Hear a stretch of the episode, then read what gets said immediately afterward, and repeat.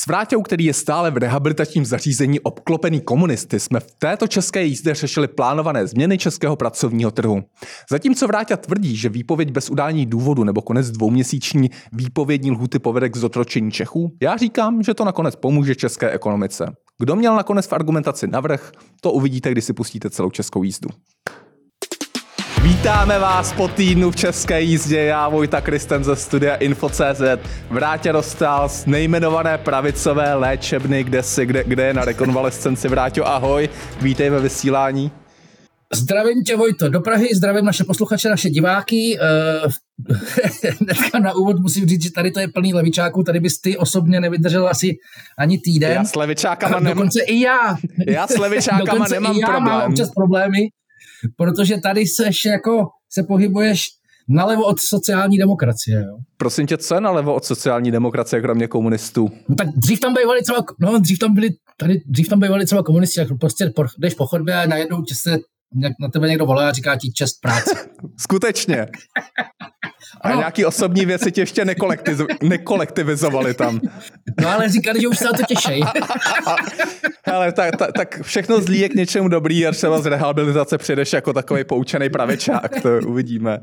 Ehm, vrátil, měli jsme poměrně nenabitý týden, ale něco se přece stalo. Eh, včera minister, první místo předseda vlády a minister vnitra Vít Rakušan byl opět na debatě bez cenzury, kde, kde, kde, se, učil, kde se učil mluvit o tom, o, o o, o Česu a bur, o burzovně citlivých, citlivých informacích, takže, takže to, co, to, co večer řekl, za ráno popřel, k tomu se určitě dostaneme a k dalším tvým, tvým postřehům.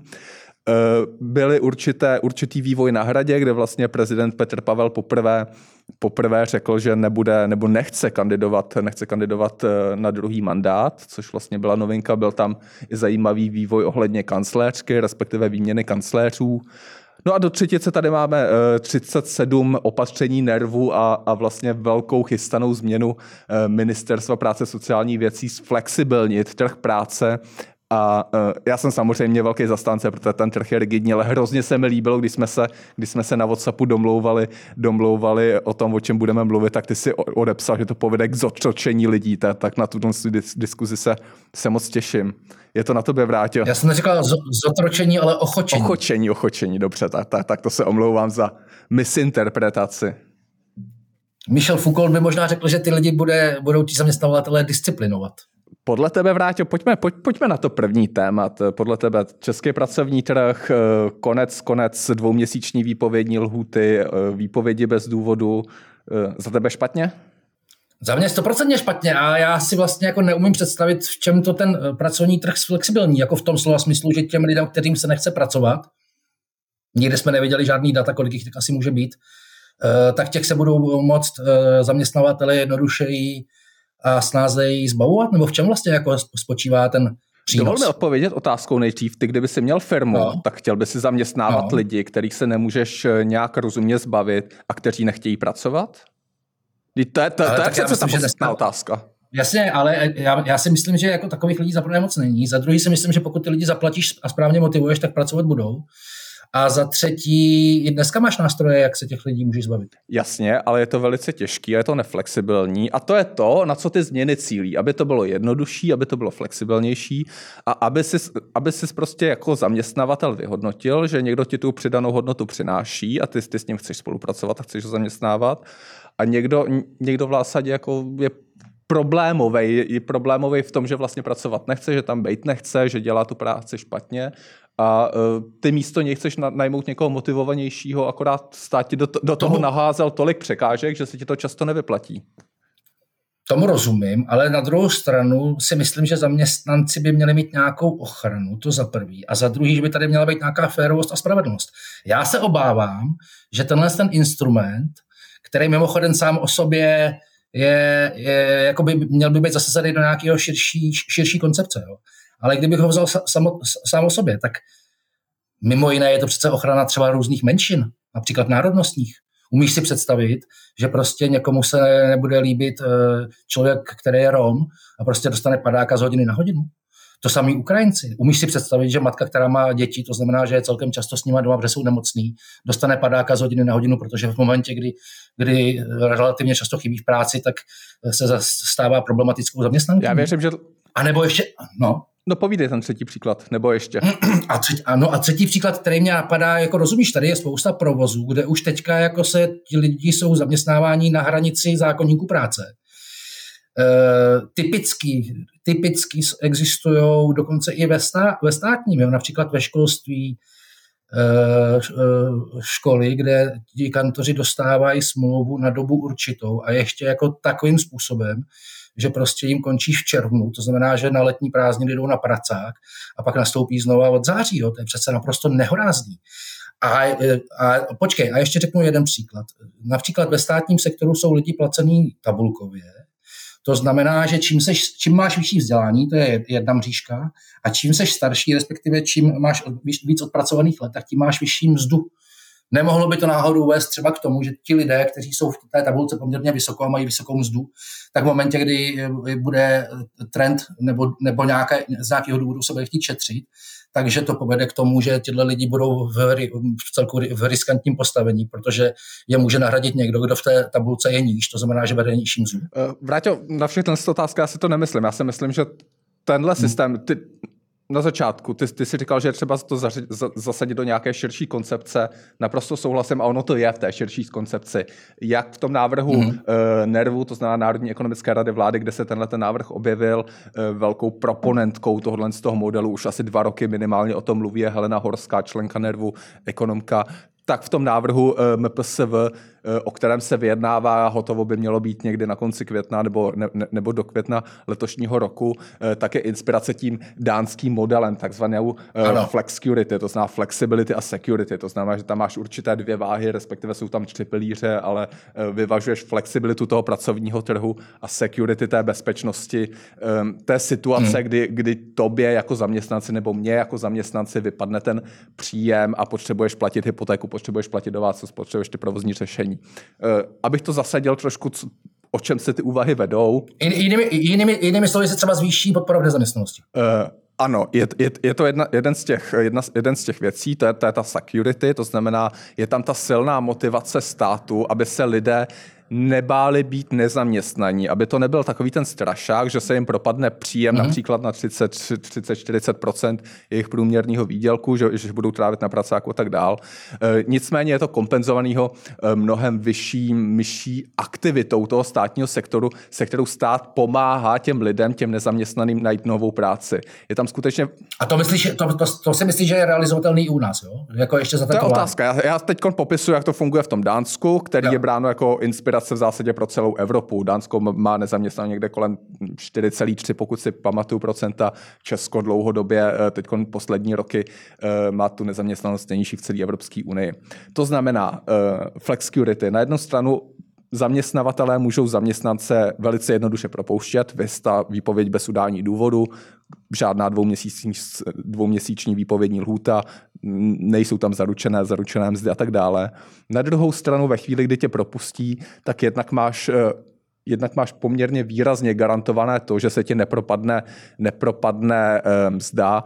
Jednak ten stát ti aktivně pomáhá v tom, v různých rekvalifikacích, v tom, aby si našel to nové pracovní místo poměrně rychle. E, jsou na to dokonce data, tuším, že asi 80% lidí během jednoho roku skutečně to pracovní místo najde. V České republice to tuším 66% procent lidí nebo něco takového. Takže tam je skutečně ta aktivní participace státu. Je to takový mix opatření, který když dáš dohromady, tak by si měl vzít to nejlepší, jak z toho amerického modelu, toho kapitalistického tvrdého, vysoce flexibilního, tak z toho severského, skandinávského, který je postavený na sociálních jistotách.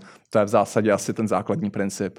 Co ty si říkal vlastně, ještě pro, promiň, um, problém s obcházením zákonníku práce. No já si myslím, že ten problém s obcházením zákonníku práce je teďkon v Česku. Že to je mm, to, co teď zažíváme, protože když se podíváme na český švart systém, kde vlastně všichni lidi no. obchá, nechtějí být zaměstnaní, respektive ani zaměstnanci nechtějí dávat uh, eh, HDP nebo trvalý pracovní poměr, tak těch lidí je hrozně moc, stát, na tom přichází o nesmysl peněz a tohle to zavedení flexicurity by pomohlo tenhle ten problém, který je tady masově rozšířený, naprosto jednoduše vyřešit.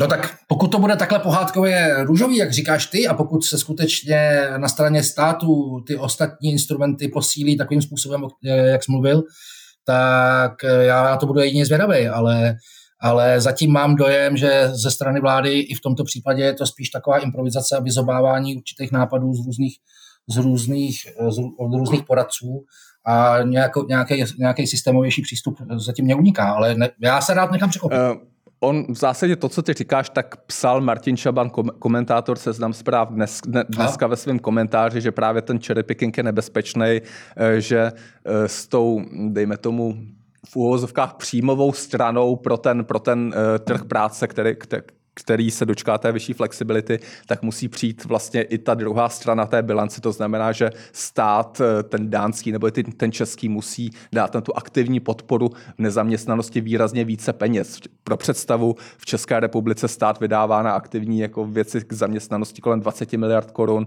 v Dánsku je to kolem 80 miliard, eh, miliard korun, eh, českých je to přepočteno v zásadě na stejnou, stejnou měnu. podobné, podobné je to i v procentech, procentech HDP, podobný poměr poměr. Jo? Takže to je skutečně tam i nějaká ta zodpovědnost, o které ty mluvíš. E, nicméně za mě, za mě je zamrzlý trh práce jednou, nebo měl by být jednou z největších priorit, priorit této vlády vlastně na nedávné konferenci, kde jsem byl v Senátu, která se shodou okolností konala k energetice, eh, tak vlastně i, i, i vládní představitelé připouštěli, že pokud má tato vláda za úkol dvě věci do konce tohohle mandátu, tak je to za prvé vyřešit energetiku a za druhé vyřešit, vyřešit přehrátý trh práce tak, aby ekonomika se mohla rozjet, aby mohla normálně fungovat a aby lidi ve firmách mohli najít, eh, mohli najít zaměstnance, mohli je propouštět, mohli přijímat nové a tak dále. A podle tebe teda si pravicová vláda, ty, uh, především teda ODS, která má ministra financí, obhájí to, že čtyřnásobně rostou, narostou náklady státu na to, o čem jsme mluvili. Jo? To znamená na tu aktivní práci s těmi nezaměstnanými a na podporu nezaměstnanosti. Já věřím, že jo, já věřím, že jo a věřím, že ty příjmy, který, eh, který tato změna přinese, tak mnohonásobně převýší, převýší to má dáti, to znamená těch nějakých 60 miliard korun navíc. Ty čísla jsou hrozně předběžný, ten návrh vzniká, jo, ještě nebavíme se tady o hotové věci, o nějakém hotovém návrhu, o paragrafovém znění, bavíme se skutečně o konceptu. Ten koncept je, že samozřejmě vláda muse, bude muset přijít s, víc, s větší podporou než dnes, ale eh, pokud to skutečně povede k napravení toho současného stavu, který, který eh, z pohledu zaměstnance je samozřejmě v pořádku, z pohledu, z pohledu té české ekonomika, z pohledu zaměstnavatele, eh, tak, tak, tak, je, tak je špatný, tak, tak, tak to bude jenom dobře. V každém případě by to vláda, vláda měla aktivně komunikovat, měla by to vysvětlovat, měla by vysvětlit přesně, co to bude znamenat pro lidi, kteří jsou zaměstnaní, jaký to bude mít pro ně přínos. Neměla by permanentně mluvit o tom, že jenom Eh, se potřebuje nějaký systém napravit někde, což je pro lidi strašně vzdálený. Lidi řeší, kolik budou mít příští měsíc, eh, eh, kolik jim přijde na účet, jestli z toho zaplatí hypotéku nebo nájem a jestli z toho uživí rodinu. Jo. Takže v momentě, kdy na ně vyrukují jenom s tím, že vlastně jejich jistota pracovní smlouvy bude od příště nulová, tak se obávám, že ty politické náklady, jo, teďka se nebavím, nebavíme o ekonomice, ale politické náklady, to znamená uh, nějaká, nějaká aspoň potenciální podpora těch vládních stran se ještě sníží. To znamená, jinými slovy, uh, tak jak to říkáš, tak to, to má nějakou svoji logiku, pokud to bude zasazený do nějakého rámce a bude to, bude to uh, zaváděno společně společně s tím, o čem jsem mluvil, ale jak říkám, ta vláda nemůže jako střílet od boku to, že eh, těch zaměst, ty zaměstnanci jsou vlastně rozmazlení a nezaslouží si nic jiného, než, než když eh, neodvádějí tu práci, která se po nich chce, mnohdy po nocích, eh, bez zaplacení přes času, bez zaplacení víkendů a tak podobně, takže půjdou, takže skončí na Vráťo, ty to tady zase popisuješ jako postapokalyptických obrázek českých zaměstnanců. Trochu bych mírnil, mírnil tu retoriku. Samozřejmě na vládě nejsou pankáči, který by tady škrtli nějaký jeden parametr parametr, parametr no. hodili to, hodili to, hodili, pro, prohnali to legislativním procesem, přijali a, a, a platilo by to. Jo. Tak, tak, takže skutečně ten koncept tam je a ty, ty, ty si dal ten pohled těch zaměstnanců, já osobně jsem zaměstnanec, ty jsi zaměstnanec, ale podle mě je skutečně důležitý se na to dívat pohledem těch zaměstnavatelů, kteří táhnou českou ekonomiku, těch služeb, které jsou mízou české ekonomiky. Já si myslím, že českou ekonomiku táhnou zaměstnanci, ne zaměstnavatele. No a kdo zaměstnává ty zaměstnance, Vrátil? No a kdo vykonává tu práci reálně? A kdo jim dává tu, vrátil, vrátil ta, ta, ta, tahle smyčka. Ta, jako reál, kdo reálně chodí do tenhle práce? Tenhle uroboros nikam moc nepovede. Kdo stává v pět ráno a jde do práce? Uroboros... Kdo jezdí tím autobusem a vozí tvoje děti do Dobře, školy? dobře, dobře. To ekonomika. Dobře. E, tak já to dopovím teďkon. E, ty zaměstnavatele skutečně se musí zamyslet nad tím, jestli tobě, pokud by si byl v pozici toho zaměstnavatele, tak jestli by si chtěl někoho zaměstnávat za těch předpokladů, jak, jak jsou na současném pracovním trhu, trhu nastavený. Já osobně za sebe vím, nebo dovedu si představit, že rozhodně bych šel uh, jinačí cestou, než, než, než pra, m, pracovní smlouvu na hlavní pracovní poměr. Za mě je to demotivující. Dobře.